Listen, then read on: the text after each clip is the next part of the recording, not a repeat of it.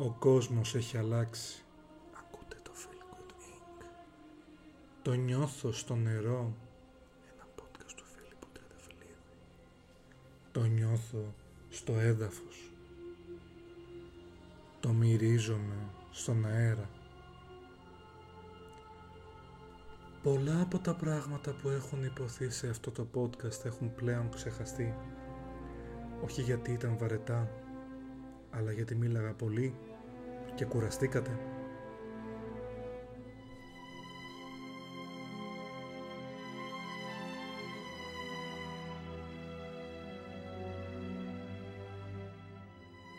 Ξεκίνησε με την δημιουργία τριών επεισοδίων podcast.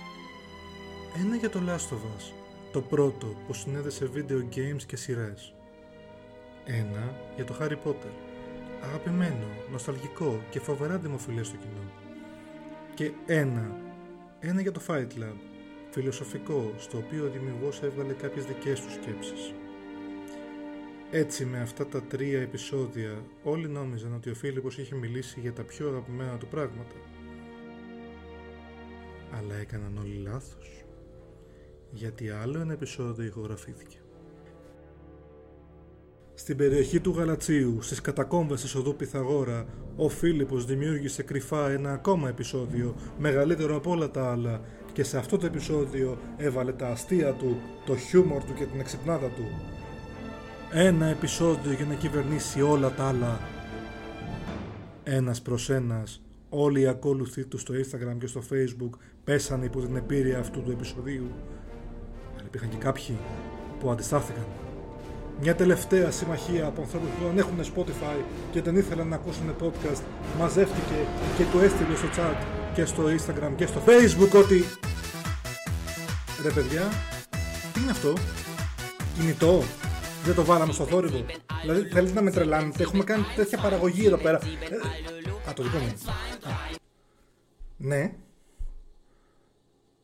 Από δημοσκόπηση. Να σας πάρω πιο μετά γιατί έχω podcast. Σας ευχαριστώ. Πού είχαμε μείνει. Καλά, τέλος πάντων. Podcast άρχοντας. Πάμε.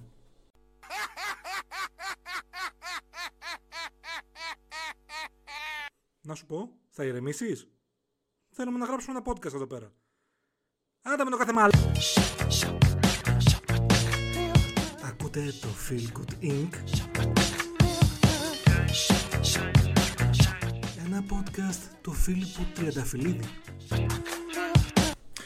Πολύ πολύ πολύ καλησπέρα για άλλη μια φορά. Όσοι ακούσατε το επεισόδιο το πρωί, τα ξαναλέμε, τις καλησπέρες μας. Το κακό που έγινε σε αυτό το επεισόδιο ήταν ότι το πρόγραμμα που χρησιμοποιώ για να γράψω τα επεισόδια δεν με βοήθησε, κράσαρε το σύστημα. Είχα το MP3 που ακουγόταν πολύ κακά, πολύ ψηλά βασικά το χαλί, το μουσικό και κάλυπτε αυτά που έλεγα. Οπότε είπα να τα ξαναπώ. Ωραία και καλά. Ε, θα, μπορώ, θα προσπαθήσω να κρατήσω ένα normal χρόνο. Μ' αρέσει που θα τα ξαναπώ, ξέρεις, είναι μια λογική ότι ε, μπορεί κάτι να ξέχασα, κάποια πράγματα τα έχω πει, οπότε θα βγει λίγο normal. Αλλά οκ, πάμε δυνατά, ξεκινάμε, άρχοντας δαχτυλιδιών, η συντροφιά του δαχτυλιδιού. Βγήκε το 2001, ήμουν 11 όπως είπα και στο προηγούμενη ε, ηχογράφηση, θα τα ξαναπώ γιατί κάποιοι δεν με έχετε ακούσει. Ήμουν 11 όταν ξεκίνησε λοιπόν, όταν βγήκε το πρώτο μέρος της τριλογίας. Ίσως μιλάμε για την καλύτερη τριλογία στην ιστορία του σινεμά. Δεν νομίζω ότι υπάρχει κάποιος που μπορεί να το αντικρούσεις σαν επιχείρημα αυτό.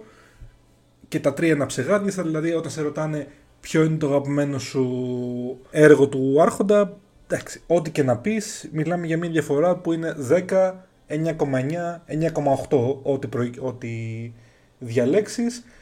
Για μένα πάει ανάποδα, δηλαδή το αγαπημένο μου είναι το τρίτο, η επιστροφή του βασιλιά, το δεύτερο οι δύο πύργοι, το δεύτερο αγαπημένο μου και το πρώτο, το τρίτο αγαπημένο μου. Αυτό δεν σημαίνει ότι δεν είναι τέλειο η συντροφιά του δαχτυλιδιού, έτσι, που θα κάνουμε σήμερα.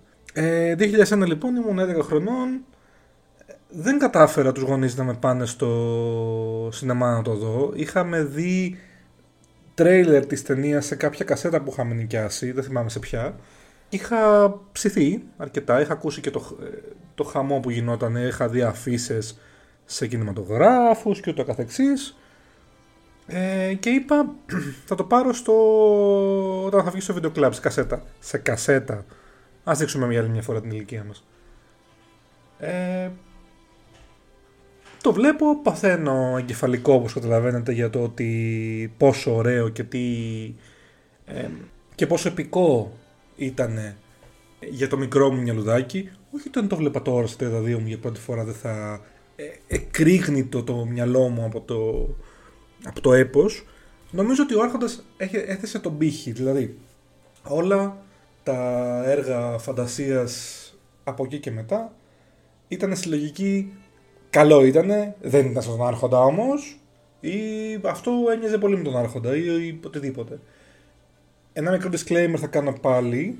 Πάλι, εντάξει, ξαναλέω, όποιο το ακούτε πρώτη φορά, έχει ξαναγραφεί το επεισόδιο, το λέω δεύτερη φορά, αλλά είναι σημαντικό να υποθούν κάποια πράγματα.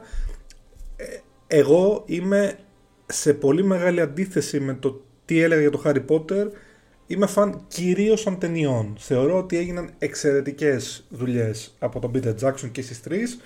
Ε, το project που ήθελε να κάνει δεν έβγαινε αλλιώς. Δηλαδή πήγαν όλοι μαζί στη Νέα Ζηλανδία, τα γυρίσανε όλα μαζί ουσιαστικά, όλες τις ταινίες και τις τρεις μαζί και λειτουργήσε άψογα. Δεν υπάρχει ψεγάδι σε αυτήν την ε, ταινία. Σίγουρα υπάρχουν άνθρωποι που δεν τους αρέσει, δεν τρελαίνονται, αλλά δεν ξέρω κατά πόσο μπορείς να, να πεις ότι αυτό το πράγμα δεν είναι αντικειμενικά πανέμορφο, τρομερά τοπία, εξαιρετικές μάχες, δείτε το σήμερα και δείτε ταυτόχρονα, δεν ξέρω, πείτε μια μεγάλη μάχη, το Endgame των Avengers. Παιδιά δεν έχει να ζηλέψει τίποτα από, από εφέ, από γραφικά, από CGI και είναι 20 χρόνια πίσω. 22 για να μιλήσουμε για το συντροφιά. Ε, Τρομερό, τρομερό, απίστευτο έργο, απίστευτο project.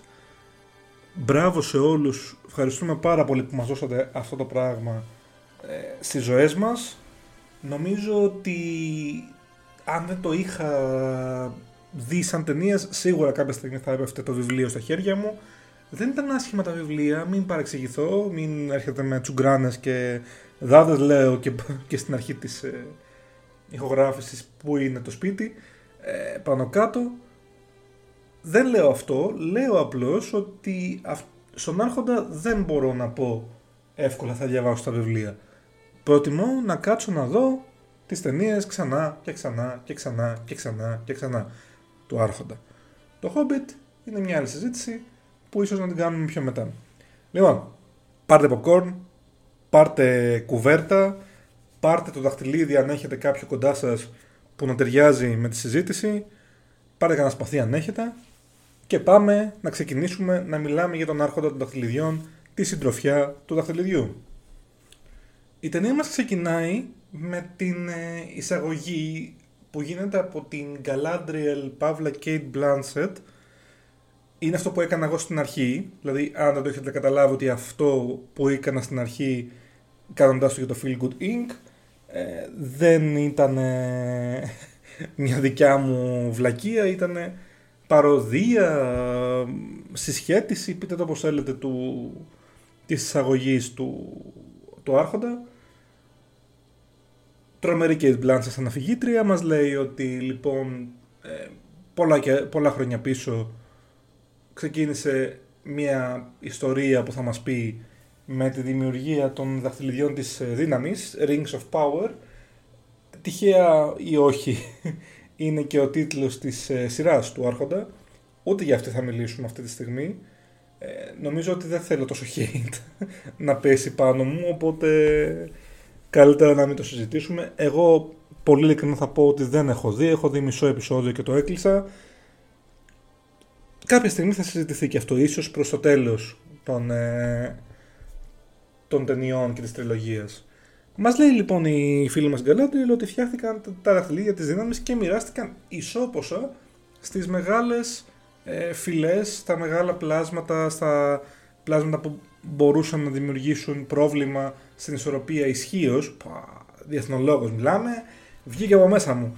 Ε, που υπήρχε στη Μέση Γη. Η Μέση Γη είναι το σύμπαν που θα ασχοληθούμε πάνω σε, σε αυτήν την γη, τη Μέση. Ε, γίνονται όλα τα γεγονότα που θα ακολουθήσουν. Όποτε λοιπόν μοιράζονται τα δαχτυλίδια, ανάλογα εγώ το πιάνω, θα, δεν θέλω να δημιουργήσω πάλι κάποιο τρομερό beef με κάποιον που είναι φανατικός των βιβλίων, εγώ το πιάνω με τη λογική ότι, ωραία, πόσο ισχυρές είναι οι φυλές, θα πάρουν τα αντίστοιχα δαχτυλίδια. Ας πούμε, τα ξωδικά παίρνουν 3. Οι νάνοι παίρνουν 7 και οι άνθρωποι παίρνουν 9. Είναι όλοι σε μια ισορροπία λοιπόν μεταξύ των ότι ε, όποιος είχε και καλά όλα αυτά τα δαχτυλίδια θα μπορούσε να είναι ο άρχοντας του κόσμου. Εφόσον ήταν μοιρασμένα ανάλογα στις ε, φυλές της Μέσης Γης, τις ισχυρές φυλές της Μέσης Γης, γιατί υπάρχουν κι άλλες, θα συνεχίσουμε, θα εξηγήσουμε παρακάτω, όλα θα υπήρχαν σε μια ισορροπία. Έλα όμως που έρχεται ο Σάουρον, το μεγαλύτερο αρχίδι ίσως της Μέσης Γης, και σου λέει, ξέρεις κάτι, νόμιζετε ότι είστε ασφαλείς τώρα, φίλοι μου; Χαχα, σας γελάσανε. Και φτιάχνει λοιπόν ένα δαχτυλίδι που θα μπορούσε να, να κατακτήσει όλα τα υπόλοιπα. Έβαλε μέσα, λέει, η Γκαλάντριελ Παύλα Φυγήτρια, ε, την ε, θέλησή του, την κακία του και την ε, διάθεσή του να κατακτήσει όλους τους κόσμους, όλους τους λαούς.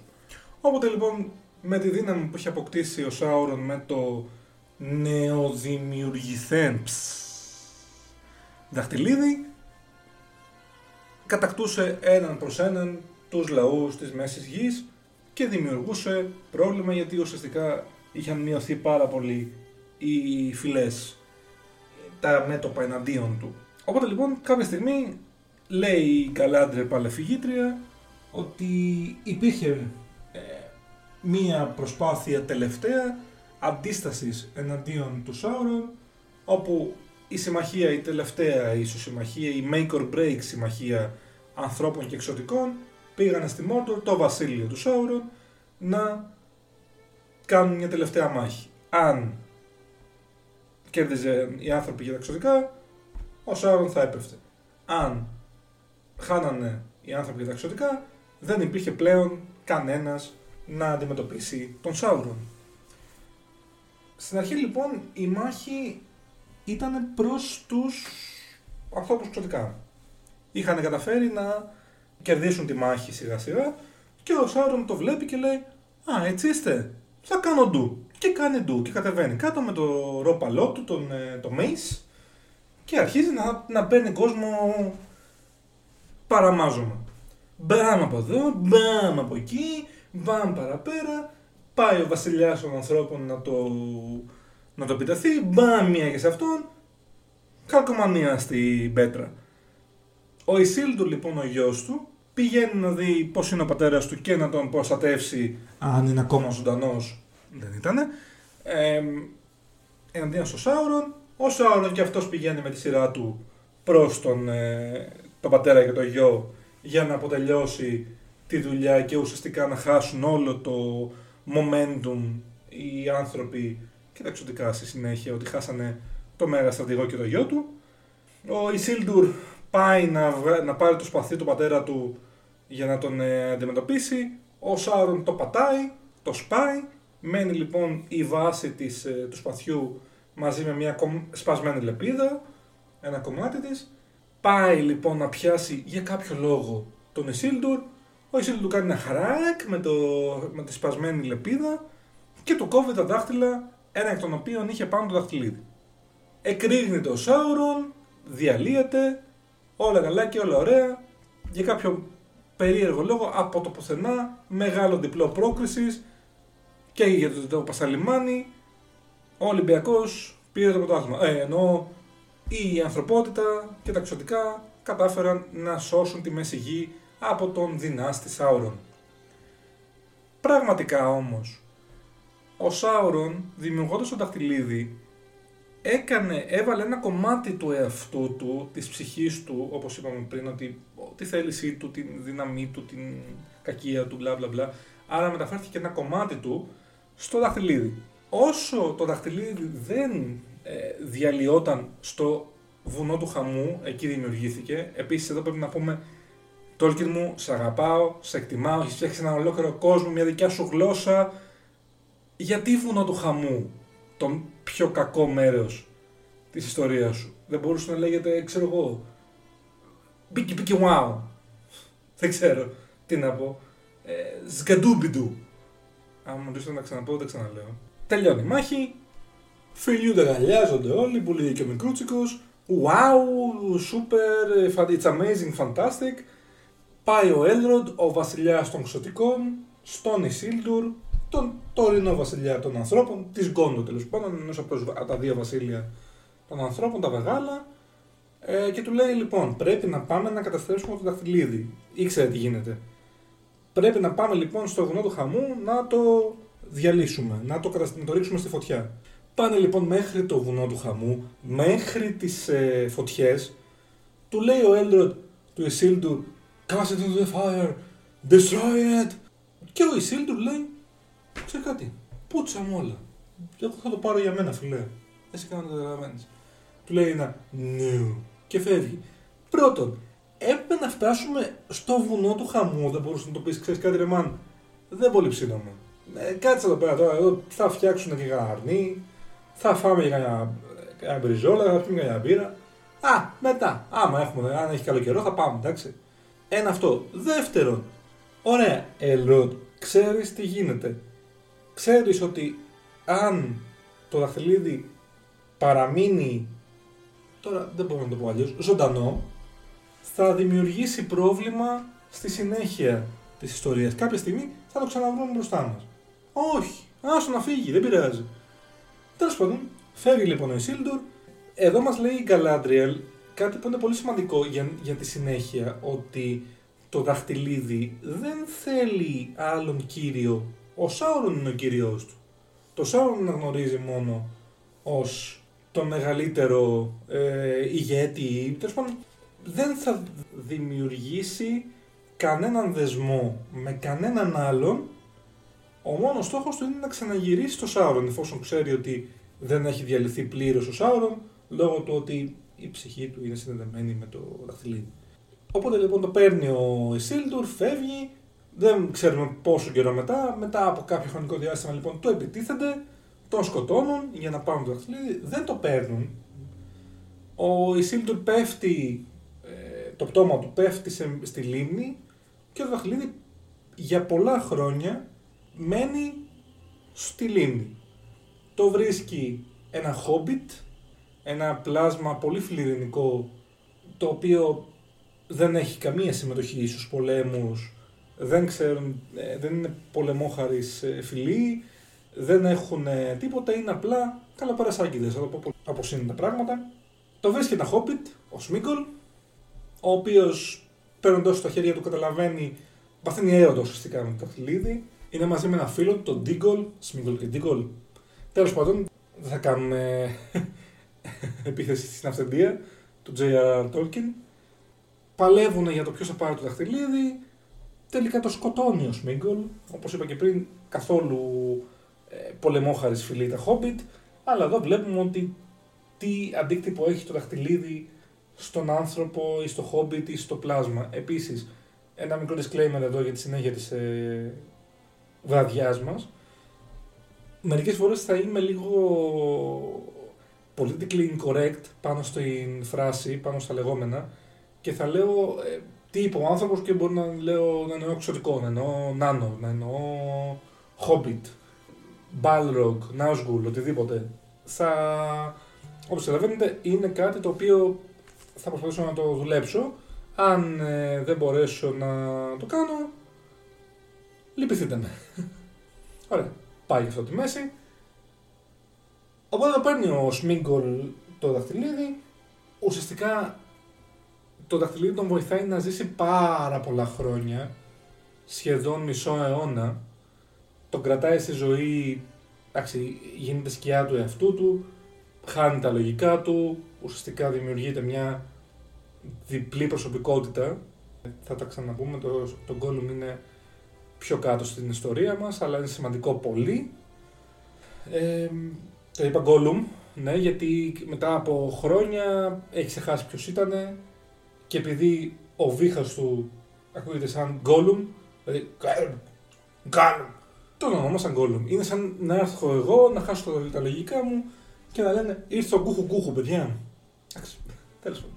Δεν θέλω να ακούγομαι εριστικός και ερετικός, δεν είμαι.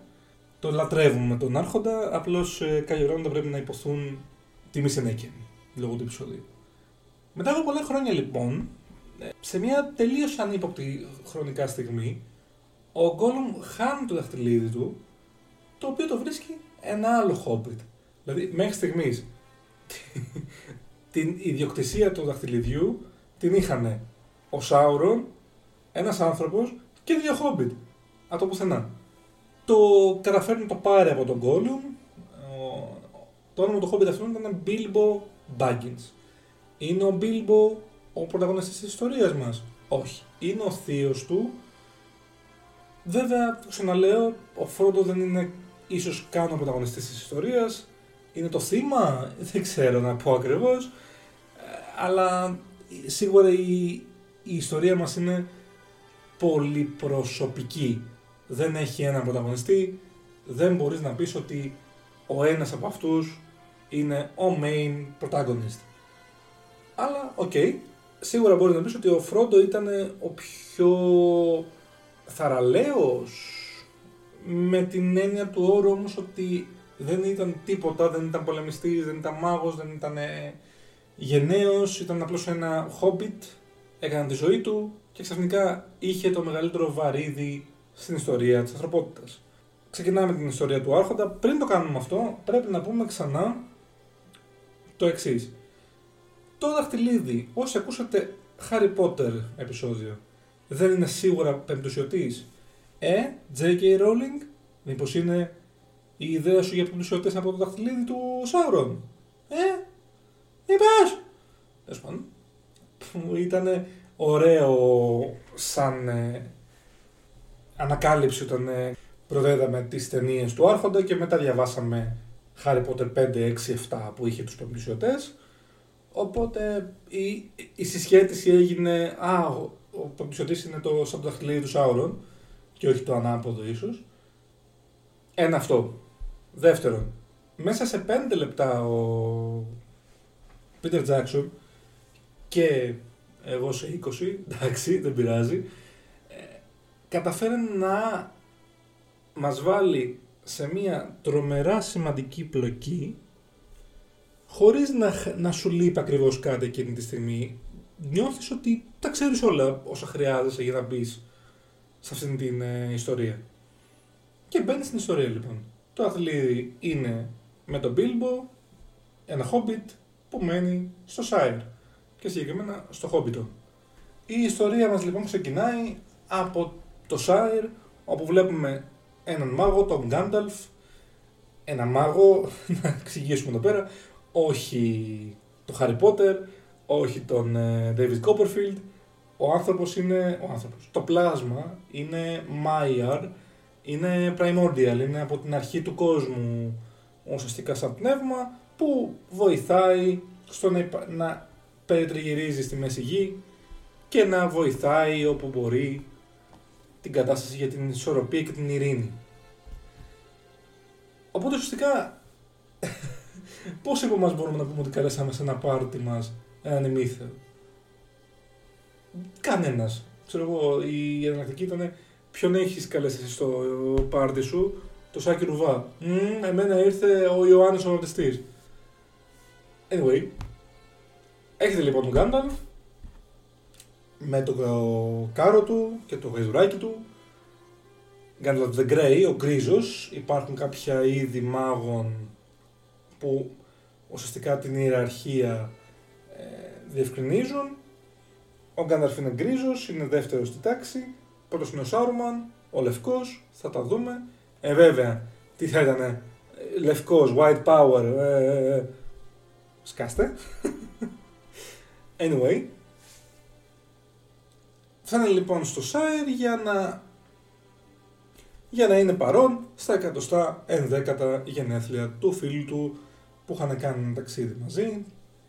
Στο Hobbit που είναι prequel θα φτάσουμε μάλλον ε, Bilbo. 111 Μ' αρέσει πάρα πολύ σαν φράση αυτό το, το νούμερο τα 111 γενέθλια του Bilbo στο δρόμο λοιπόν έχετε μπροστά στον Φρόντο που τον περιμένει στις ε, παρυφές του δάσους. Ο Φρόντο είναι ο ανιψιός, ο αγαπημένος του Μπίλμπο. Ο Μπίλμπο δεν έχει κάνει οικογένεια, οπότε τον έχει σαν γιο του. Του λέει στην αρχή του Γκάνταλφ, άργησες. Και ο Γκάνταλφ του λέει μία από τις πιο γνωστές ιστορικά ατάκες στο σινεμά. Και όχι μόνο ίσως. A wizard is never late, Frodo Baggins. Nor is he early. He arrives precisely when he means to. Το οποίο μεταξύ μας είναι μεγάλη παπάτζα φίλε Γκάνταλφ έτσι, δηλαδή όλοι μας το έχουμε πει κάποια στιγμή μεταξύ σοβαρού και αστείου σαν δικαιολογία όταν αργήσαμε κάπου. Τι θα πει ότι φτάνω κάπου την ώρα που θέλω. Man, το πάρτι έγινε στις 6 Νοεμβρίου, ήρθες Μάρτιο. OK, okay, καλά έκανες και ήθελες να έρθεις Μάρτιο, αλλά θα στο πάρτι, ξέρω εγώ, πες ότι δεν μπορείς να έρθεις. Θα έρθω αργότερα. Anyway, ε, πλάκα κάνω βεβαίως. Ατακάρα και θα χρησιμοποιηθεί στο, στους δύο πύργους σοβαρά, εδώ το χρησιμοποιούμε σαν αστείο, γιατί φιλιούνται, αγκαλιάζονται και αυτοί, wonderful to see you Gandalf, θα το κάνω αυτό, θα λέω τις ατάκες ε, όπως τις θυμάμαι εκείνη τη στιγμή. Πάνε λοιπόν με το κάρο σιγά σιγά προς το σπίτι του Μπίλμπο. Του λέει ο Γκάνταλφ του, Bill, του Φρόντο, συγγνώμη. Γίνεται με το πάρτι, όλα καλά, ετοιμασίες. Ο Μπίλμπο βοηθάει. Όχι, ο Μπίλμπο είναι κλεισμένος λέει στο σπίτι και δεν θέλει να δει άνθρωπο. Έχουν έρθει όλοι και το ρωτάνε τι θα κάνει με την κληρονομιά. Δεν τους απαντάει. Ε, και ουσιαστικά είναι κλεισμένο στο σπίτι. Ε, τον αφήνει λοιπόν το Φρόντο κάποια στιγμή ο Γκάνταλφ. Πηγαίνει, συνεχίζει να πηγαίνει προς το σπίτι του Μπίλμπο. Χτυπάει την πόρτα και ακούγεται άλλη μια ατακάρα. Είμαστε στο δεκάλεπτο του μεταξύ τώρα έτσι. Δηλαδή οι ατάκες και η... το πόσο γαμάει αυτή η ταινία σε κάθε τομέα. Στην πλάκα της, στο σοβαρό της, στη δράση της, στα τοπία της. Το, το side είναι μαγευτικό. Θέλω κάποια στιγμή να βγω σε σύνταξη. Άμα να πάω να μείνω εκεί για πάντα. Χτυπάει λοιπόν την πόρτα ο Γκάνταλφ και ακούγεται από μέσα από το σπίτι η φωνή του Μπίλμπο και του λέει No, thank you. We don't want any more visitors, wizards or very distant relations. Που είναι ξεκάθαρα το τι θέλεις κάποια στιγμή στα γενέθλιά σου. Δηλαδή, πόσο ξεκινάει η μέρα των γενεθλίων σου και λες πω γαμάει, έχω τα γενέθλιά μου, είναι η μέρα μου κλπ. Δέκα ώρες αργότερα, είναι ακόμα σχετικά νωρίς, σε έχουν πάρει αρκετοί άνθρωποι τηλέφωνο, μην το παρεξηγήσουμε. Δεν, αν είναι άνθρωποι που μιλάς συχνά και σε αγαπάνε και τους αγαπάς, βεβαίως. Αλλά άμα σε παίρνει ο θείος από την κολοπετινίτσα που έχεις να μιλήσεις 25.000 χρόνια και σου λέει Έχω να σε δω από τα 6 σου, με τη μέτσε. Όχι, ρε Μαλάκα, δεν σε θυμάμαι, μην τα δείχνω πλέον. Δεν μπορώ. Τέλος πάντων, έβαλα κάποιο προσωπικό άχθο εδώ πέρα. Συγγνώμη. Κάποια στιγμή λες: Ωραία, ευχαριστώ, να είστε καλά. Φτάνει τώρα. Φτάνει, μήνυματάκι τώρα. Να πάρεις τηλέφωνο, μου πεις είσαι σπίτι να έρθω, μηνυματάκι. Αυτό. Προσπαθώ να μην φωνάζω, συγγνώμη αν θα το, δεν θα το ακολουθήσω πολλές φορές. Αλλά ναι, κάποιες φορές βγάζω και εγώ τα προσωπικά μου, εντάξει. Anyway, του λέει λοιπόν και ο Γκάνταλφ με τη σειρά του επίσης τα κάρα. Παλιούς φίλους θέλεις. Παθαίνει κοκομπλόκο ο Μπίλμπο. Ανοίγει την πόρτα, full ξαφνιασμένος και χαρούμενος που ακούει τη φωνή του Γκάνταλφ. Η Emma Κέλλεν θεότητα, θα, θα φτάσουμε να το συζητήσουμε ξανά στο σημείο που ξέρετε όσοι έχετε δει το, την ταινία. Όσοι δεν έχετε δει την ταινία και ακούτε αυτό το podcast, γιατί δεν έχετε δει Άρχοντα; Γιατί έστω και να το δείτε και να μην σας αρέσει, το δέχομαι καλύτερα από να μην έχετε δει καθόλου. Τέλος πάντων, ε, Υποψήφιος για Όσκαρ στο, στη συντροφιά του δαχτυλιδιού ο Ιαν Μακέλεν σαν Γκάνταλφ. Δεν το πήρε δυστυχώς. Αλλά είναι εξαιρετικός. Ανοίγει λοιπόν την πόρτα Μπίλμπο. Γκάνταλφ. Bilbo Baggins. It's wonderful to see you, Gandalf. Χαμός, ιστορίες, φίλοι του αγκαλιάζονται ξανά. Πολλά φιλιά. Τι γίνεται, κορονοϊό έχουμε. Εντάξει, θα μου πεις μέσα γη ήταν τότε. Anyway, τον βάζει μέσα, του παίρνει το καπέλο και, το, και τη μαγκούρα, ουσιαστικά το ραβδί του, το staff. Ε, και εδώ φαίνεται για πρώτη φορά το τρομερό project που έχουν κάνει για την ε, παραγωγή του Άρχοντα. Δεν θα μπω σε τρυπάκια να σας πω ότι το έχω ψάξει και γίνεται έτσι. Όχι, αλλά τα props είναι και τα μοντάζ είναι έτσι φτιαγμένα για να φανεί η τεράστια υψομετρική διαφορά των πλασμάτων μεταξύ των. Ας πούμε, ο Γκάνταλφ είναι πολύ ψηλός. Ο Μπίλμπο είναι Hobbit. Οι άνθρωποι μεταξύ τους δεν έχουν την τόσο μεγάλη διαφορά ύψους για να φανεί αυτό. Δεν μπορεί να είναι συνέχεια κάποιος body double που να καλύπτει την ε, υψομετρική διαφορά γιατί θα φανεί κάποια στιγμή σαν πρόβλημα. Οπότε τι κάνουν, χρησιμοποιούν διαφορετικά props ή διαφορετικό perspective, δηλαδή σε ένα σημείο του τραπεζιού είναι πολύ πιο ψηλό και σε ένα, και σε ένα άλλο είναι πολύ πιο χαμηλό. Κάθονται έτσι και βάζουν την κάμερα σε αυτό το σημείο ώστε να μην φαίνεται η διαφορά στο τραπέζι, αλλά να φαίνεται η διαφορά στους ανθρώπους. Δεν ξέρω πώς, είναι τέχνη, είναι αριστούργημα, μπράβο σας, ε, σε κάνει μερικές φορές το ότι το μάτι καταφέρνει να ξεγελαστεί, ενώ ξέρεις ότι βλέπεις κάτι που δεν είναι αλήθεια ρε παιδί μου, δεν είναι τόσο μεγάλη διαφορά των ανθρώπων μεταξύ των, στο οποίο εννοώ εδώ πέρα, μην παρεξηγηθώ, αλλά φαίνονται τεράστιοι κάποιοι χαρακτήρες και πολύ κοντοί κάποιοι άλλοι. Πώς γίνεται έτσι. Ή να βάζουμε κασκαντέρ, κασκαντέρ συγγνώμη, κομπάρσους που να είναι πάρα πολύ ψηλοί παράλληλα με τους υπόλοιπους και διάφορα άλλα props.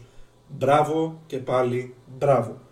Παίρνει λοιπόν την, ε, το staff, το staff είναι βαμποράκι ο Γκάνταλφ. Παίρνει λοιπόν το ραβδί του Γκάνταλφ και το καπέλο του Μπίλμπο, του λέει τι θες να σου να σε κεράσω; Δεν έχω πολλά πράγματα και αρχίζει να παρεθμεί το Βασιλόπουλο μαλάκας. Έχω τσάι, έχω τυρί, έχω ψωμί, έχω πανουελάδα, έχω το ένα, το άλλο, το παράλληλο, κέικ, ιστορίες. Του λέει ο Γκάνταλφ, απλά θέλω τσάι. Του βάζω τσάι, τα συζητάνε λίγο. Του λέει ο Γκάνταλφ περιέργως ότι δεν έχει μεγαλώσει στιγμή από την ώρα που είχε να το δει. Που τότε ήταν 50, ξέρω εγώ, ο Μπίλμπο. Και τώρα είναι 111. Κάτι δεν πάει καλά εδώ πέρα. Παραξενεύεται ο Γκάνταλφ. Ξέρει ότι είχε πάρει ένα δαχτυλίδι ο Μπίλμπο. Δεν ξέρει ποιο δαχτυλίδι είναι αυτό. Θα μάθει σύντομα. Του λέει λοιπόν κάποια στιγμή ο Μπίλμπο ότι θέλει να ξαναγυρίσει στα μέρη που είχαν ταξιδέψει μαζί στο δικό του ταξίδι, στο Hobbit. Του λέει ο Γκάνταλφ ότι εντάξει, έχεις μεγαλώσει όμως πλέον, δεν γίνεται, μπλα μπλα μπλα. Φτάνει, καπνίζουν ένα πολύ ωραίο staff. Κάνει κάτι καράβια εκεί πέρα ο Γκάνταλφ με, τη... με τον καπνό του. Εκεί πρέπει να καταλάβεις ότι είναι Θεός ο άνθρωπος, είναι ημίθεο. Ποιος κάνει καράβια, ρε Μαλάκα. Δηλαδή, ένα κύκλο έκανε ο άλλος και το πανηγύρι λες και ήταν τελικός Champions League. Και εσύ έκανες στο καράβι. Τέλο πάντων. Πάρτι Μπίλμπο. Χαμός, χοροί, Γκάνταλφ να χορεύει, είναι meme, είναι υπέροχο. Εισαγωγή των δύο comic relief. Τέλος πάντων των δύο κατεργάριδων της ταινίας, του Μέρι και του Πίπιν. Θα το ξαναπώ γιατί θεωρώ ότι είναι σημαντικό να ειπωθεί. Δεν θέλω να είμαι ο μόνος άνθρωπος που το παθαίνει αυτό. Παιδιά, κάθε φορά που μιλάω είτε για τον Πίπιν είτε για τον Μέρι, πρέπει να πάρω δύο δευτερόλεπτα να συνειδητοποιήσω ποιος είναι ποιος. Πάντα μπερδεύομαι, δεν ξέρω γιατί, δεν το χωράει το μυαλό μου. Σαν σκέψη, σαν ε, γνώση, ποιος είναι ο ένας και ποιος είναι ο άλλος de facto. Δηλαδή, θα πω ο Μέρι. Ποιος είναι ο Μέρι, ε, αυτός που ήταν στο Ρόχαν. Ναι. Ποιος ήταν ο Πίπιν, ο πιο χαζούλης που ήταν στην Γκόντορ. Ναι. Αλλά δεν, το, δεν είμαι σίγουρος. Είναι το ίδιο με το, το παθαίνω και στο Χάρι Πότερ αυτό, ας πούμε, που όταν με ρωτάνε ποιος από τους δύο διδύμους πέθανε στη μάχη του Hogwarts, πάντα διχάζομαι λίγο για δύο δευτερόλεπτα και λέω Ο Φρέντ. Ε, ναι, ο Φρέντ, ο Φρέντ, ο Φρέντ, ο Φρέντ. Ο Φρέντ. Είναι ο Φρέντ. Δεν ξέρω γιατί συγκεκριμένα αυτές τις δύο ε, σκέψεις. Ίσως να φταίει η συλλογή ανούσιων πληροφοριών. Κάποια στιγμή πρέπει να κάνουν ένα φορμάτσο στο μυαλό μου. Βλέπουμε λοιπόν Πίπιν και Μέρι έχουν μπει σε μια σκηνή που έχει τα πυροτεχνήματά του Γκάνταλφ γιατί είναι και πυροτεχνουργός, κάνει κάτι κολπάκια με πυροτεχνήματα. Παίρνουν ένα τεράστιο πυροτέχνημα που ήταν για το τέλος της βραδιάς, το ανάβουν μέσα στην τέντα, πανέξυπνοι και γίνεται ο κακός χαμός. Το, το πυροτέχνημα σκάει, γίνονται μαύροι από, τη, από τον καπνό. Είναι ένας τεράστιος δράκος, πολύ ωραίο και πανέμορφο οπτικά. Το ότι ξεκινάει να, να πετάει στον αέρα και λες Λέγανε όντως δράκο. Τα μαγικά του Γκάνταλφ. Anyway, φτάνουμε στο λόγο του Μπίλμπο. Ο Μπίλμπο λοιπόν, στο λόγο του λέει Ευχαριστώ που ήρθατε όλοι. Τους μισούς από εσάς δεν θα ήθελα να σας ξέρω και τους άλλους μισούς δεν σας ξέρω τόσο καλά για να είμαι σίγουρος αν θέλω να σας ξέρω ή όχι. Χαχαχα, από κάτω τώρα λίγο άβολος φάση. Τι λέει αυτός, τι γίνεται. Τους λέει λοιπόν ότι ωραία, καλή ζωή είχαμε, σας ευχαριστώ, ήρθε η ώρα να πούμε το γεια σας, γεια σας. Και βάζουν το δαχτυλίδι και εξαφανίζεται.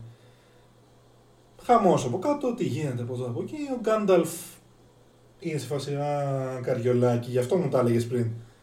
Πάει λοιπόν και τον περιμένει στο σπίτι. Έρχεται στο σπίτι ο Μπίλμπο, του λέει το θεωρείς απαραίτητο αυτό το show που έκανες; Όχι, λέω, αλλά είχε πλάκα. Anyway, τι κάνεις λοιπόν τώρα, μαζεύω τα πράγματά μου, θα φύγω, θα κάνω αυτό το ταξίδι που σου λέω. Δεν μπορώ, του λέω, να σε σταματήσω. Πες μόνο τι θα κάνεις με το σπίτι σου και με τα υπάρχοντά σου. Όλα λέει για το, στο φρόντο. Και το δαχτυλίδι, του λέει ο Γκάνταλφ. Κομπάζει λίγο ο, ο Μπίλμπο. Του λέει, ναι, φυσικά για το δαχτυλίδι. Ωραία. Είναι ακόμα στην τσέπη σου όμως, για δώσ' το. Το πάει να το αφήσει ο Μπίλμπο, ε, και καλά το, το, αφήνει, πάει να φύγει, του λέει ο Γκάνταλφ, Bilbo, the ring is still in your pocket. Το κατάλαβε ο γερο Μάιερ, ο Μιθράντιρ. Όντως λέει ο Μπίλμπο, το αφήνει λοιπόν να πέσει στο πάτωμα, πήγε να το δώσει στον Γκάνταλφ, αλλά δεν το πήρε ο Γκάνταλφ και το άφησε να πέσει. Ε, ωραία πινελιά ότι το δαχτυλίδι δεν έκανε γκλίνκ, δεν έκανε το, την αναπήδηση, έκανε και έπεσε κάτω. Α, άνοιξε το τηλέφωνο. Φεύγει λοιπόν.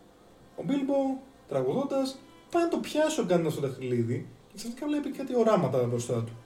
Και διχάζεται πάρα πολύ. Προβληματίζεται full. Κάθεται λοιπόν με την πίπα του και συλλογίζεται μπροστά στο τζάκι. Έρχεται κάποια στιγμή ο, ο Φρόντο, του λέει τι έγινε, ότι ο Μπίλμπο έφυγε και πήρε τα πράγματά του και όλα τα δικά σου, τα δικά του είναι δικά σου πλέον και το ταχλίδι του, πάρτο, το παίρνει, του λέει ο Γκάνταλφ, ε, ξέρεις κάτι, πρέπει κάτι να πάω να ψάξω, θα φύγω, θα ξανάρθω. Μέχρι να έρθω, αν ε, μπορείς, κράτα το κρυφό το δαχτυλίδι, μην το έχεις εκείνη θέα. Έχει προβληματιστεί ο Γκάνταλφ για κάποια πράγματα. Είπε, κάποια στιγμή ο Μπίλμπο, ας πούμε, είπε το δαχτυλίδι My Precious. Το έλεγε και ο Γκόλουμ Precious, ήταν κοινή γνώση ότι ο Γκόλουμ είχε ένα πολύ ισχυρό δαχτυλίδι στα χέρια του. Ο, ο Μπίλμπο δεν είχε πει στον Γκάνταλφ ότι το πήρε από τον Γκόλουμ. Του είχε πει ότι το βρήκε. Και δεν ήξερε, δεν είχε κάνει τη συσχέτιση τότε. Ήταν και είχαν περάσει και σχεδόν 2.000 χρόνια που δεν είχε εμφανιστεί το δαχτυλίδι στα, στα κοινά. Φεύγει λοιπόν ο Γκάνταλφ, πάει να διαβάσει κάποιες γραφές. Βλέπει ότι και εκεί ο Ισίλντουρ αναφέρεται στο δαχτυλίδι ως My Precious, το πολύτιμό μου, και κάνει τη συσχέτιση ότι παλάκα τον ήπιαμε παρένθεση, pause. Παράλληλα λοιπόν, στην Μίνας Μόργουλ, το άντρο των Νάσγουλ, η Νάσγουλ είναι η bodyguard του Σάουρον, ουσιαστικά οι caretakers του, δεν μπορώ να έχω κάποιο άλλο τρόπο να το πω, έχουν πιάσει τον Gollum και όπως είπα πριν υπήρχε η γνώση ότι ο Gollum είχε ένα πολύ ισχυρό δαχτυλίδι. Το βασανίζουν λοιπόν για να, για να πει πού είναι το δαχτυλίδι. Ψάχνουν διακαώς όλοι να βρουν το δαχτυλίδι για να βοηθήσουν τον Σάουρον. Είχε γίνει σιγά σιγά και υπήρχαν οι φήμες ότι ανεβαίνει η δύναμη του Σάουρον στην, ε, στη Mordor. Υπάρχει ένας τεράστιος πύργος με το All Seeing Eye το λένε. Ε, είναι, είναι φωτιές και είναι όντως σαν μάτι. Εγώ νομίζω ότι αυτό δεν, είναι, δεν ήταν ακριβώς, δεν ήταν το μάτι του Σάουρον, ήταν ε, η φιγούρα του, η, η ψυχή του, το πνεύμα του, πείτε το όπως θέλετε, γύρω από φωτιές. Οπότε έμοιαζε πολύ σαν μάτι, αλλά δεν ήταν ακριβώς μάτι. Anyway, βασανίζουμε λοιπόν τον, ε, τον Gollum. Όταν είχε πάρει το δαχτυλίδι ο Bilbo από τον Gollum, του είχε πει πολύ γενικά ότι το λένε Baggins και είναι από το Shire. Οπότε λοιπόν στη, πάνω στο βασανισμό ο Gollum λέει δύο λέξεις. Shire, Baggins. Είναι υπεραρκετές για να ξεκινήσει η αναζήτηση του δαχτυλιδιού που είχε τον Gollum. Φεύγουν λοιπόν οι Nazgûl, τρεχάμενοι ωραία και καλά. Είναι είπαμε οι 9 βασιλιάδες που είχαν πάρει τα 9 δαχτυλίδια. Τους πήρε υπό την κυριότητα του Σάουρον και πλέον υπηρετούν αυτόν με αρχηγό τους τον Witch King που είναι το δεξί χέρι του Σάουρον. Φεύγουν λοιπόν κακοί κακός να πάνε προς το Σάιρ για να δουν τι γίνεται. Το Σάιρ είναι εκτός ραντάρ των, ε, της Μέσης Γης ξαναλέω γιατί είναι ένα πολύ... κανείς δεν παίρνει υπόψη του τα Hobbit σαν πλάσματα. Παράλληλα λοιπόν βλέπουμε ότι ο Φρόντο γυρνάει στο σπίτι του Bilbo και πλέον δικό του, το Bug End και μπαίνει μέσα και είναι όλα ανάσταρα, είναι όλα όπα. Μπήκανε, λεφτέ, μπήκανε ληστές να φωνάξουμε την αστυνομία του Σάιρ. Εκεί που πάει να δει τι γίνεται και να χωθεί, σκάει ο Γκάνταλφ. Is it secret? Is it safe? Για το δαχτυλίδι φυσικά, που του είχε πει να το κρατήσει σε κρυφό, σε κρυψώνα μέχρι να γυρίσει. Του το δίνει ο, ο Φρόντο, ο Φρόντο το έχει κρύψει στη λογική κρύβουμε το καλό μας δαχτυλίδι. Όχι κρύβουμε το πυρηνικό όπλο που θα καταστρέψει όλο τον κόσμο. Το είχε βάλει σε ένα φάκελο, είχε βάλει βουλοκαίρι. Εντάξει, normal κρυψώνα με ρωτάτε εμένα. Όχι για το ένα δαχτυλίδι φυσικά, αλλά ήταν μια normal κρυψώνα, ρε παιδί μου. Το παίρνει ο Γκάνταλφ, το πετάει όπως είναι με το φάκελο, με το βουλοκαίρι, στη φωτιά. Ο Φρόντο λέει τι σκατάρι, φίλε; Του λέει, να χώνεσαι, κάτι θέλω να κάνω. Το αφήνει για λίγο, το πιάνει μια τσιμπίδα του, του τζακιού και του το δίνει του Φρόντο και του λέει, αυτό τι φάση, ρε φίλε, θα καώ.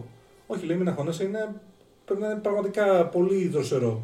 Του το αφήνει, όντως είναι πολύ δροσερό, δεν έχει επηρεαστεί από τις φλόγες του τζακιού. Του λέει λοιπόν ο Γκάνταλφ, βλέπεις τίποτα; Όχι, λέει ο Φρόντο. Και βλέπεις το ότι έφυγε ένα βάρος από τον Γκάνταλφ για ένα δευτερόλεπτο κάνει. Και του λέει ο Φρόντο, περίμενε. Και βλέπεις τον Γκάνταλφ να, να παίρνει αυτό το βλέμμα που όλοι νομίζω λίγο πολύ, επίσης το έχουμε πάθει, που είχες δίκιο, αλλά θα ήθελες να μην έχεις δίκιο. Είναι το, όχι ρε, πως τι ήταν αλήθεια τελικά. Τι γίνεται, έχει αρχίσει να βγάζει κάποια γράμματα τριγύρω σε μια περίεργη γλώσσα, που είναι η γλώσσα του που μιλάει ο Σάουρον και είναι επίσημα πλέον το ένα δαχτυλίδι που δεν έπρεπε να είναι. Ένα κοιμήλιο άφησες ρε Μπίλμπο στον ε, ανεψιό, στον αγαπημένο και τώρα τον κυνηγάει όλοι μέσα εκεί, ήθελε να το σκοτώσει, ή να το πάρει το δαχτυλίδι. Σκατά. Επίσης, να πούμε εδώ ότι 50 χρόνια είχε το δαχτυλίδι ο Μπίλμπο, δεν θα εξαιρεθούν. 10 λεπτά το έχει ο Φρόντο και έχει γαμηθεί το σύμπαν.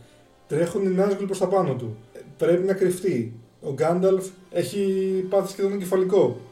Του λέει λοιπόν ο Γκάνταλφ, πρέπει να φύγεις, πρέπει να πας στο Μπρι γιατί θα έρθουν εδώ. Έμαθε ότι το Gollum το έχουν πιάσει και έχει πει αυτά τα δύο πράγματα, Σάιρ και Baggins, οπότε θα έρθουν σίγουρα να χτυπήσουν την πόρτα, και όχι μόνο την πόρτα, του Φρόντο, η Νάσγουλ.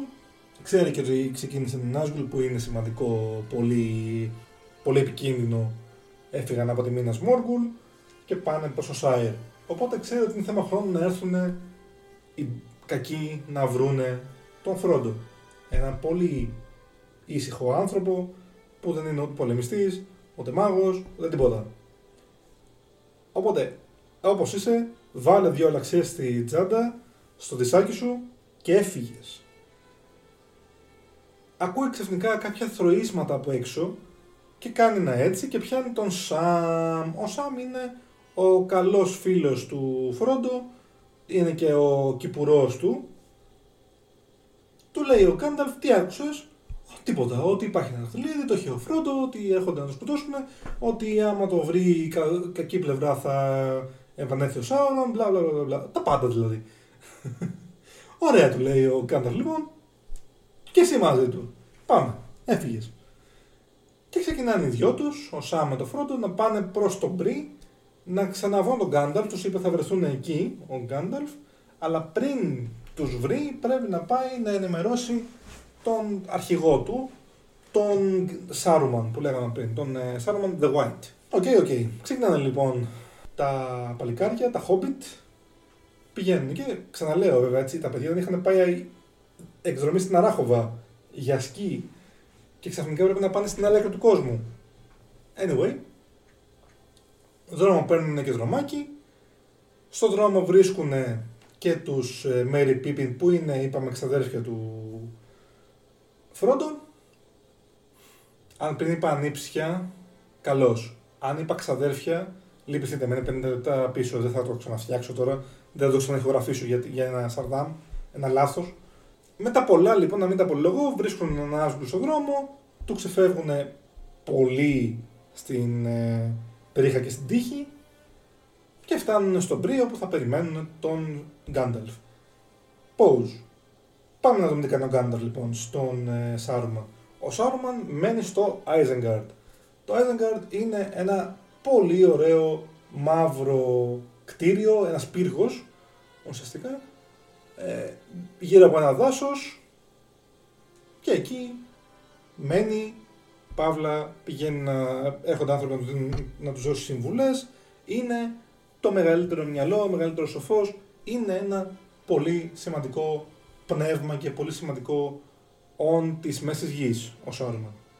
Οπότε λοιπόν σίγουρα ο Γκάνταλφ θέλει να συζητήσει μαζί του τι θα κάνουν και πώς θα κινηθούν για να κρατήσουν τις ισορροπίες ως Μάιαρ, Βάλαρ βασικά είναι ο Γκάνταλφ, ο Σόρμαν και ο Γκάνταλφ Πάει λοιπόν, του λέει, πάει λοιπόν, του λέει ότι έχει κάνει αυτό και αυτό, έχει πει στον ε, Φρόντο να πάει να τον βρει στον Μπρι, τρομερή κακία του Σάρουμαν, τάκα ντύς, πέστε το όπως θέλετε, προς τον Γκάνταλφ, του λέει ε, νομίζω ότι ο καπνός των Hobbits σου έχει θολώσει λίγο την ε, κρίση Γκάνταλφ που τον άφησες να φύγει μόνο του χωρίς να πάει στο ταχτυλίδι. τι είναι, τι είναι Γκάνταλφ, μπαφιάσαμε και δεν ξέρουμε τι λέμε; Του λέει λοιπόν το κοιτώ, του λέει ο Σάρουμαν, φίλε Γκάνταλφ ήρθε η ώρα να πάρουμε εμείς το δαχτυλίδι και να ε, υπηρετήσουμε το σκοτεινό άρχοντα. Όπα λέει ο Γκάνταλφ, πω πω πω πω, time out, time out. Σκοτεινός άρχοντας δεν τον λέμε εμείς, το λένε τα τσιράγια του. Λέει λοιπόν ο Σάρομον στον Γκάνταλφ ότι ξέρεις κάτι, πλέον και εγώ είμαι συνέτερος του Σάουρον. Εγκεφαλικό ο Γκάνταλφ. Πριν συνεχίσουμε, Σάρουμαν by Christopher fucking Lee.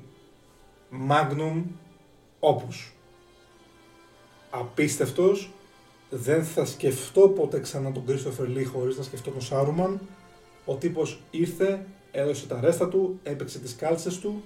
Ήταν ο μόνος από τους ηθοποιούς και τους συντελεστές γενικότερα που είχε γνωρίσει τον J.R.R. Tolkien. Ήταν μεγάλος φαν της σειράς, των βιβλίων τα ήξερα απ' έξω. Κάποιες φορές το έχει πει και ο Peter Jackson ότι δεν, δεν πηγαίναμε να διαβάσουμε τα βιβλία. Απλά ρωτάγαμε τον Christopher στο γύρισμα και του λέγαμε αυτό είναι έτσι ή ήταν αλλιώς στο βιβλίο; Τόσο πολύ τα ήξερε. Ο τύπος ήθελε να κάνει απίστευτα πολύ τον Γκάνταλφ, αλλά λόγω της ηλικίας του, γιατί ήταν 80 βάλε όταν ε, γυρίστηκαν οι άρχοντες, δυστυχώς δεν μπόρεσε, έκανε τον ε, Σάρουμαν εξαιρετικά, απίστευτος, τρομερός και οι δύο, δηλαδή τώρα που μιλάμε για Κρίστοφερ Λί και Ιαν Μακέλεν, δίνουν ρεστά. Ρε, και σαν Σάρουμαν και σαν Γκάνταλφ αντίστοιχα. Τρομερή, απίστευτη. Και πολύ καλή χημεία σαν αντίπαλη. Θα φτάσουμε. Οπότε λοιπόν του λέει ο Σάρουμαν ότι πρέπει να συμμαχίσουν με τον σκοτεινό άρχοντα, να τα κάνουν όλα όπα, να το βοηθήσουν να, να κατακτήσει τη Μέση Γη και να τους έχει και αυτούς τα όπα όπα, θα, ουσιαστικά θα διοικήσουν μαζί και του λέει, τελειώνει την ε, ιστορία του ο Σάρουμαν και του λέει του Γκάνταλφ, ξέρεις κάτι, φίλε μου, πρέπει να, να μ' ακούσεις, πρέπει να συμφωνήσεις, πρέπει να έρθεις μαζί μου. Και άλλη μια τρομερή ατάκα από Γκάνταλφ Ιαν Μακέλεν, tell me, friend, When did Saruman the Wise abandon reason for madness? Και τον έκανε το σκουπίδι, έτσι.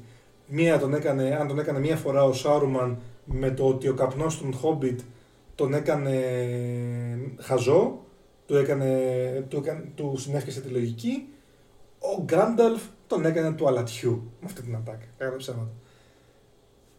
Οπότε λοιπόν πάει να φύγει, δεν τον αφήνει ο Σάρουμαν, του κλείνει τις πόρτες, βλέπουμε την πρώτη γεροντομάχη, αλλά δεν, δεν νιώθεις ε, άσχημα, γιατί είναι πάρα πολύ καλοφτιαγμένη, ωραία χρήση μαγείας που δεν είναι άμπρα να λέει ο ένας και ο άλλος και να γίνονται φυσαλίδες και να, ε, ξέρω εγώ, να βγαίνουν μαστίγια και οτιδήποτε.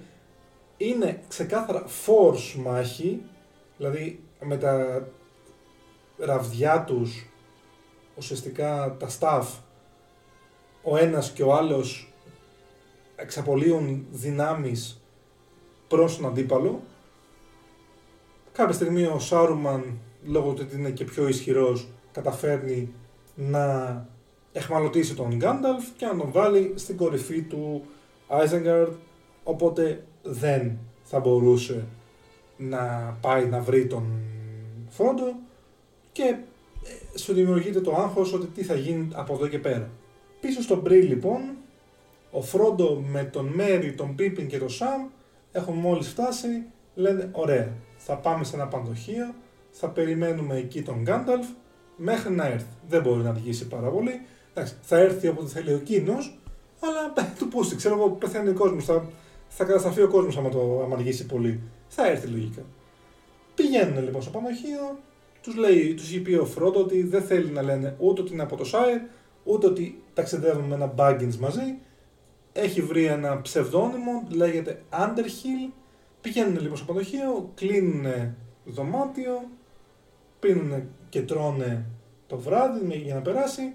Κάποια στιγμή πάνω στο ποτό, είναι και λίγο χαζούλης, ο Πίπιν, το είπα πάλι, δεν ξέρω αν το καταλάβατε, ε, πηγαίνει στο μπαρ και το ακούγεται να λέει αν ξέρω κάποιο Baggins, φυσικά, να τους εκεί πέρα είναι.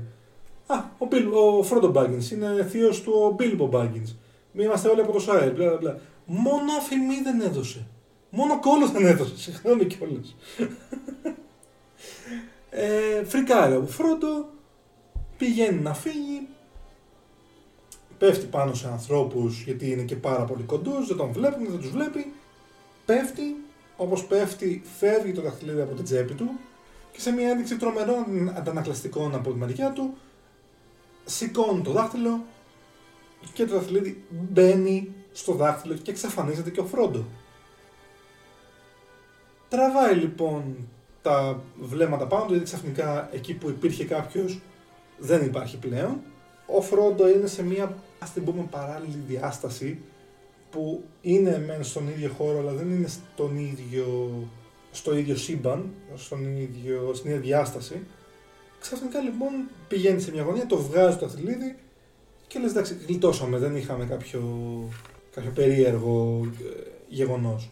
Και τον πηγαίνει μέσα από το, το σβερκόνι και τον πηγαίνει σε ένα δωμάτιο και του λέει ε, μαζεύεις πολύ μεγάλη προσοχή τριγύρω σου για έναν άνθρωπο που θέλει να μείνει στην αφάνεια κύριε Underhill, κάνω εισαγωγικά με τα χέρια μου. Ποιο είναι αυτό ο μαλάκα που έχει καταλάβει ότι του λέει ότι είναι και ψευδόνυμο το Underhill. Και βγάζει την κουκούλα και συστήνεται ο καλύτερος χαρακτήρας στο σύμπαν. Άραγκον. Έλεγα στο επεισόδιο με το Fight Club ότι ζηλεύω τον Brad Pitt για το σώμα του και το, το στυλ του στην ταινία και πώς είναι. Εδώ πρέπει να πω ότι ζηλεύω απίστευτα πολύ τον Βίγκο Μόρτενσεν για το στυλ του, την αρχηγικότητά του, τη, τη φάτσα του, το, το, τον αέρα που αποπνέει στην, σε κάθε σκηνή που παίζει. Ο τύπος είναι ο καλύτερος τύπος της Μέσης Γης, του σύμπαντος αν θέλετε. Όλοι θα θέλαμε να, να είμαστε σαν και αυτόν, αν δεν μπορούσαμε να είμαστε σαν και αυτόν, θα θέλαμε να τον είχαμε κολλητό και οι γυναίκες θα ήθελαν κατά 99% να είναι μαζί του, ξέρω εγώ. Ε, η αδερφή μου, ας πούμε, βάζω το 99 γιατί είναι η εξαίρεση, λέει ας κάνει ένα μπάνιο πρώτα και μετά βλέπουμε. Anyway. Του λέει λοιπόν ο Άραγκον που συστήνεται ως Strider, ο γοργοπόδωρος, ότι πρέπει να προσέξει, δεν είναι περίοδος να λέει το πραγματικό του όνομα, ξέρει και αυτός λοιπόν τι γίνεται και πώς θα γίνει, δεν εξηγείται ποτέ πώς βρέθηκε και ο Άραγκον, υπάρχει μια πιθανή ε, περίπτωση ο Γκάνταρ να έχει ενημερώσει και ο Άραγκορ να είχε πάει εκεί για να βοηθήσει την κατάσταση. Σε περίπτωση που ο Γκάνταρ κάτι πάθανε. Πράγματι λοιπόν τα Νάσγκουλ βρίσκουν το δρόμο προς τον Μπρι. Μας δείχνει η ταινία ότι μπαίνουν στο παντοχείο, πηγαίνουν πάνω στο δωμάτιο και λες άκουσα, τελείωσε η ταινία. Ήτανε, ήτανε short film και αρχίζουν να, να μαχαιρώνουν, να μαχαιρώνουν, να μαχαιρώνουν γιατί βλέπουν ότι είναι τα κρεβάτια είναι κάποιος πάνω. Αλλά τελικά ήταν μια κασκαρίκα που τους είχε σκάσει ο Άραγκορν. Ήταν σε ένα απέναντι παντοχείο αυτή και τα Νάσγκουλ πέσανε θύμα της πλεκτάνης ότι είχαν βάλει κάτι μαξιλάρια για κάτι κουβέρτα για να φαίνονται σαν άτομα. Βέβαια αυτό που δεν καταλαβαίνω ποτέ είναι ότι ωραία, εκεί την πάθατε, ξέρω εγώ, στο παντοχείο Ηλέκτρα. Γιατί δεν πήγατε στο παντοχείο Περσεφόνη που ήταν απέναντι να δείτε. Ρε ψηλέ, υπάρχει κανένας εδώ πέρα κοντός που να μπορεί να λέγεται και, και Baggins αλλά να λέει και ένα ψευδόνυμο; Α, υπάρχει. Απάνω. OK, okay, ευχαριστώ. Τέλος πάντων, φεύγουν τα Νάζγκουλ. OK, okay, δεν μας νοιάζει. Ξεκινάνε λοιπόν πάλι δρόμο και δρομάκι οι φίλοι μας μαζί με τον Άραγκον γιατί καταλάβαμε ότι ο Γκάνταλφ δεν θα έρθει για χ ψ λόγους.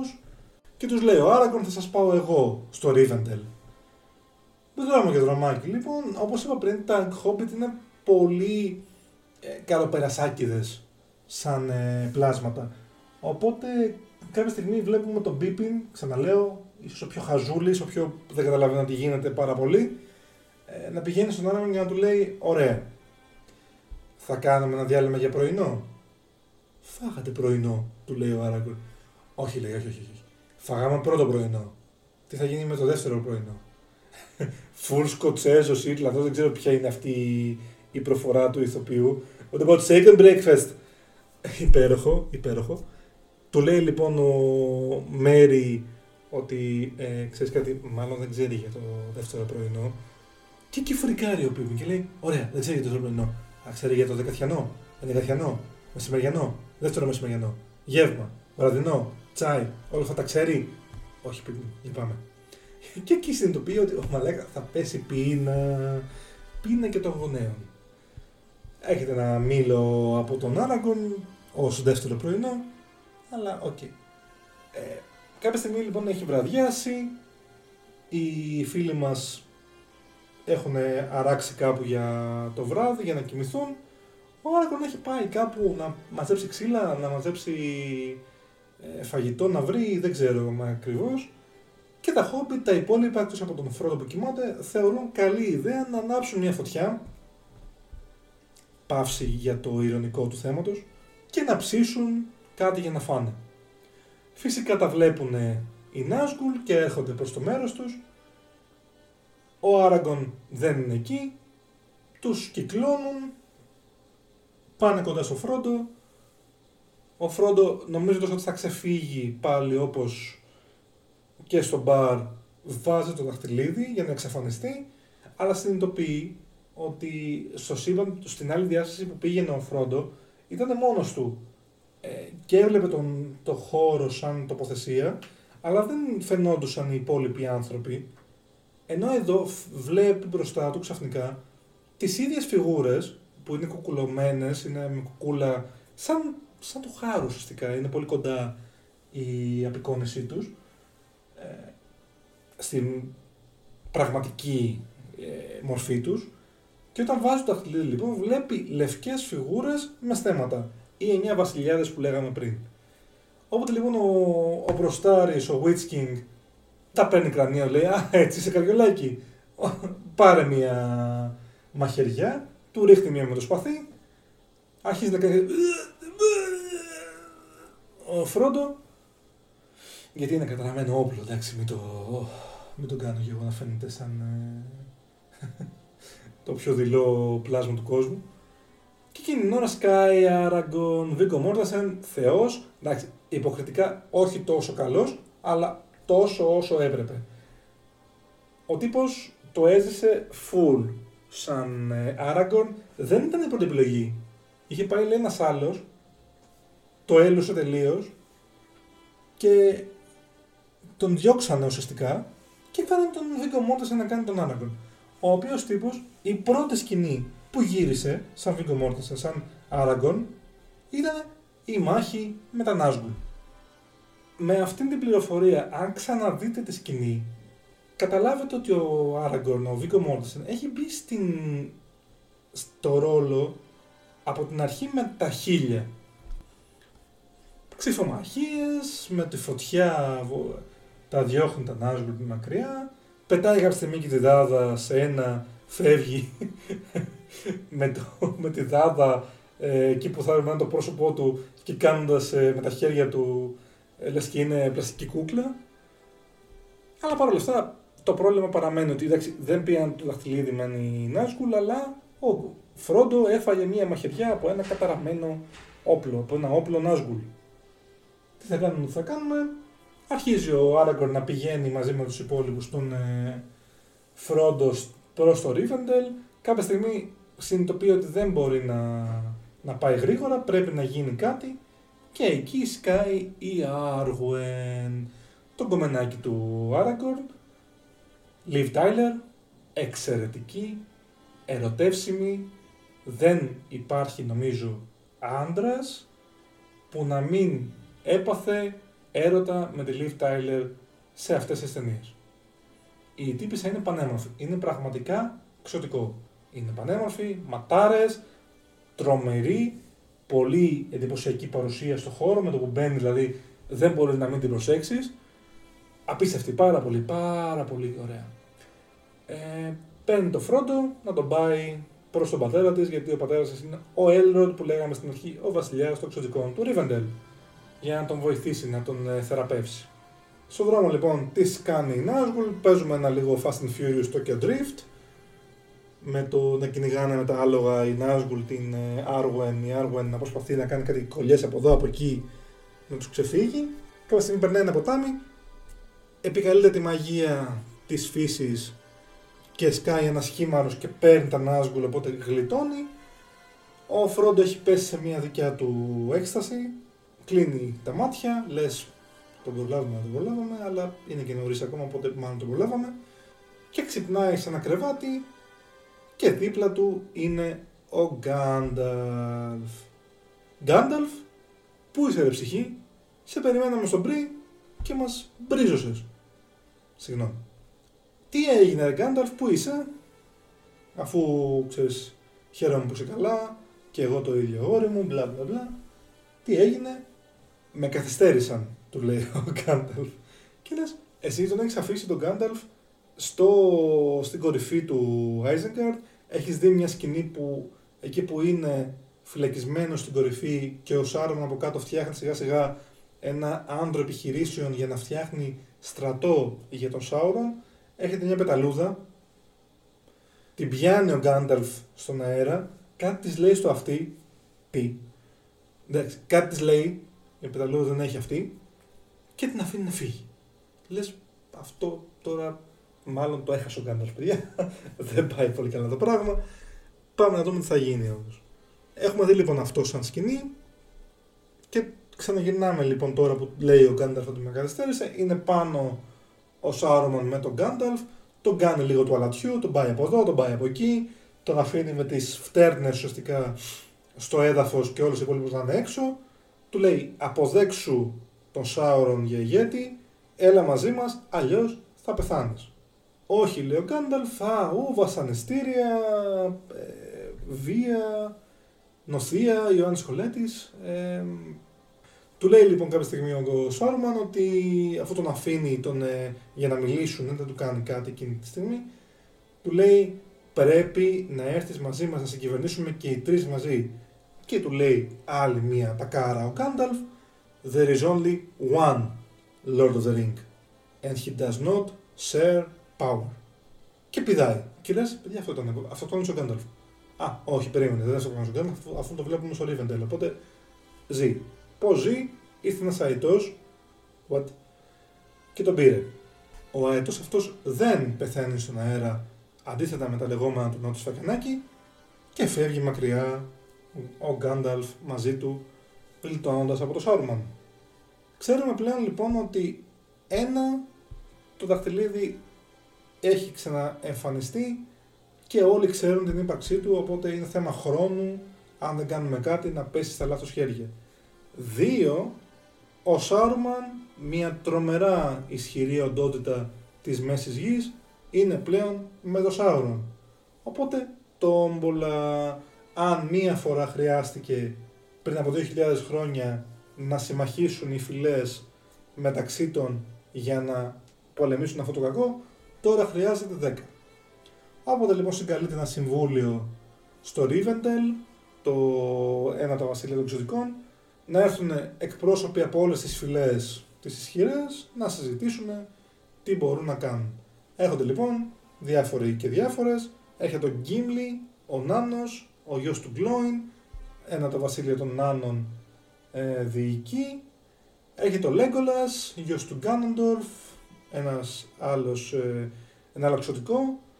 Έχει τον Μπόρομιρ ως γιος του επίτροπου της ε, Gondor. Η Gondor δεν έχει βασιλιά.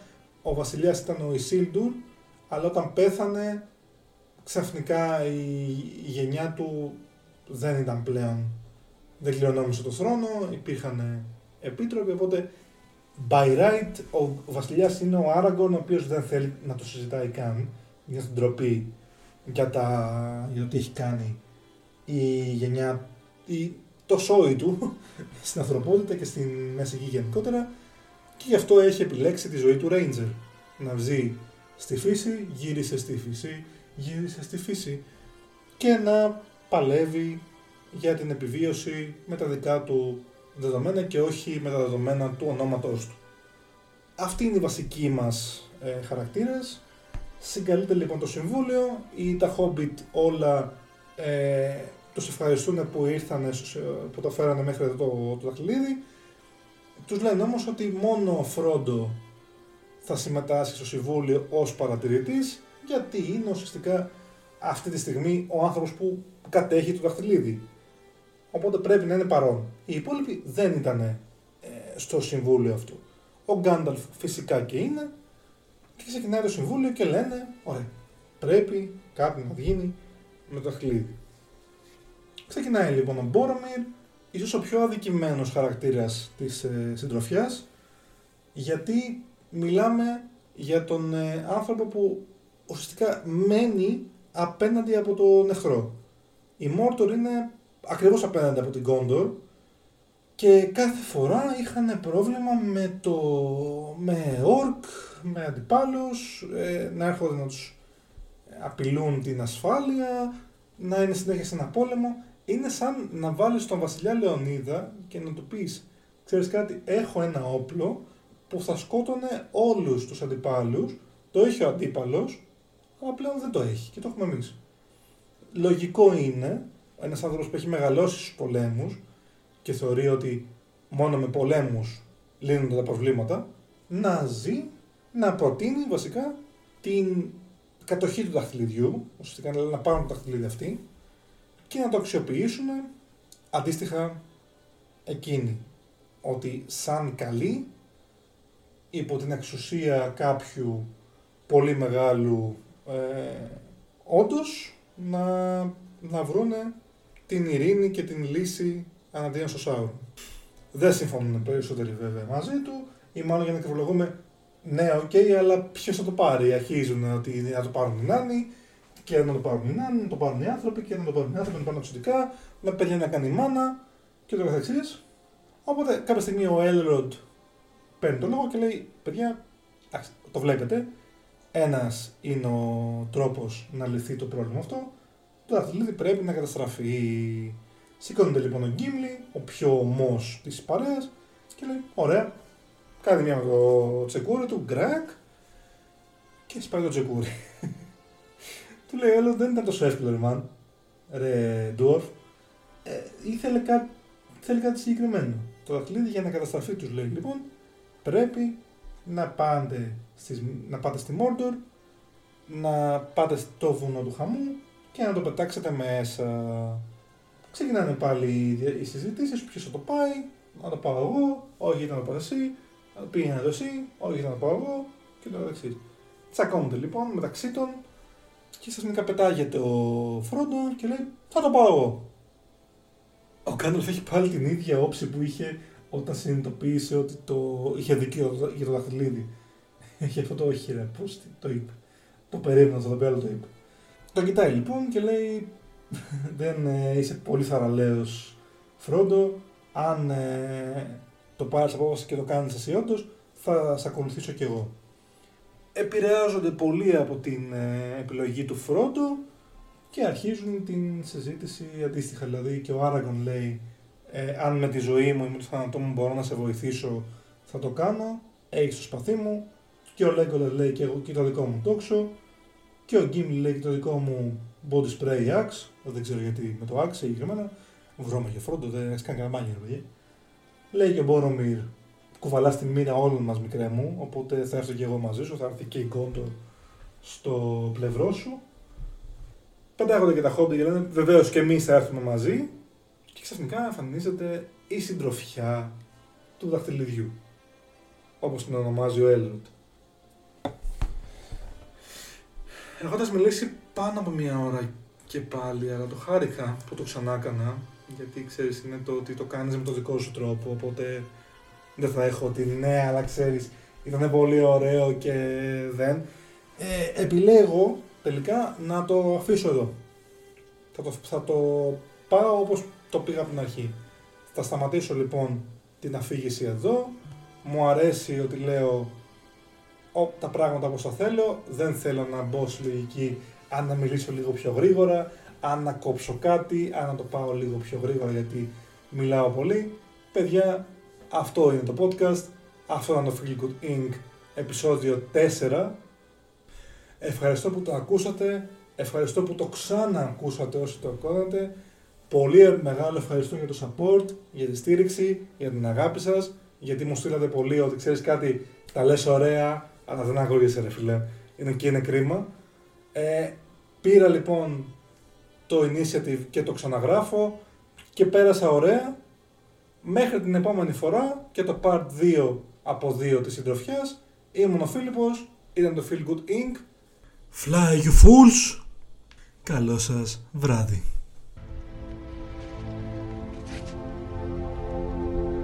wish the ring had never come to me. Wish none of this had happened. So do all who live to see such times, but that is not for them to decide. All we have to decide is what to do with the time that